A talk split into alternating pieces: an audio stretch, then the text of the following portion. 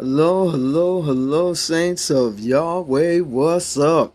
It is another glorious, wonderful day in the Lord. We just thank you. Thank you, Lord. We just give you all the glory and honor and praise for today. And today is July 26, 2023. Hallelujah. Glory to God. And uh, our word for today, our word for today is Psalms 34, verses 18 through 19. And it's coming from the contemporary English version. And it reads The Lord is there to rescue all who are discouraged and have given up hope.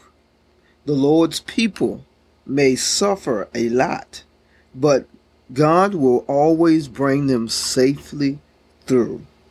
That's Psalms 34, 18, and 19. Please read the whole psalm. It's uh, a wonderful, uplifting song. You, excuse me, remember that the Psalms is an Old Testament scripture. And it says here that the Lord is there to rescue all who are discouraged and given up hope. For the hope, that their hope should be in the Lord. And it, but it's saying the Lord is there, is there. We have to remember that God is there with us and that all we have to do in this time, in this day and age, in this dispensation, we know that God is in us and we have to reach into God.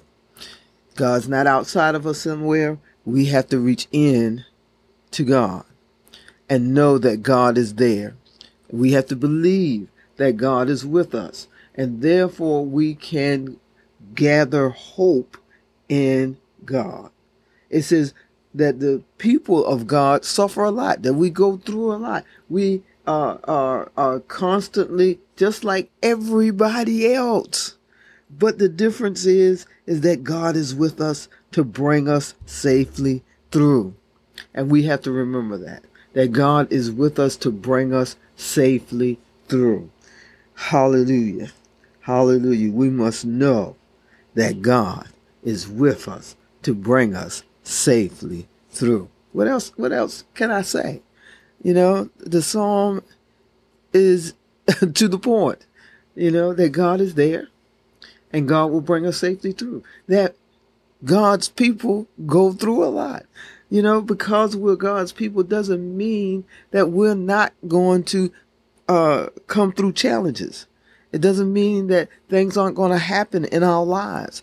It means that we have the power of God in us to help us go through them and not only go through them, but to be victorious in them. But we have to believe that. And we have to be, we have to be able to preach the word, to talk the word of God. Uh, look, the vote is with us. God has given us, excuse me, given us everything to do with life and godliness. And so everything that has been done has been done for us. We have to vote with God. Simple as that. We have to vote with God. We have to be speaking out of our mouths what God has said about our lives. That we are victorious. We are the head and not the tail. We are winners.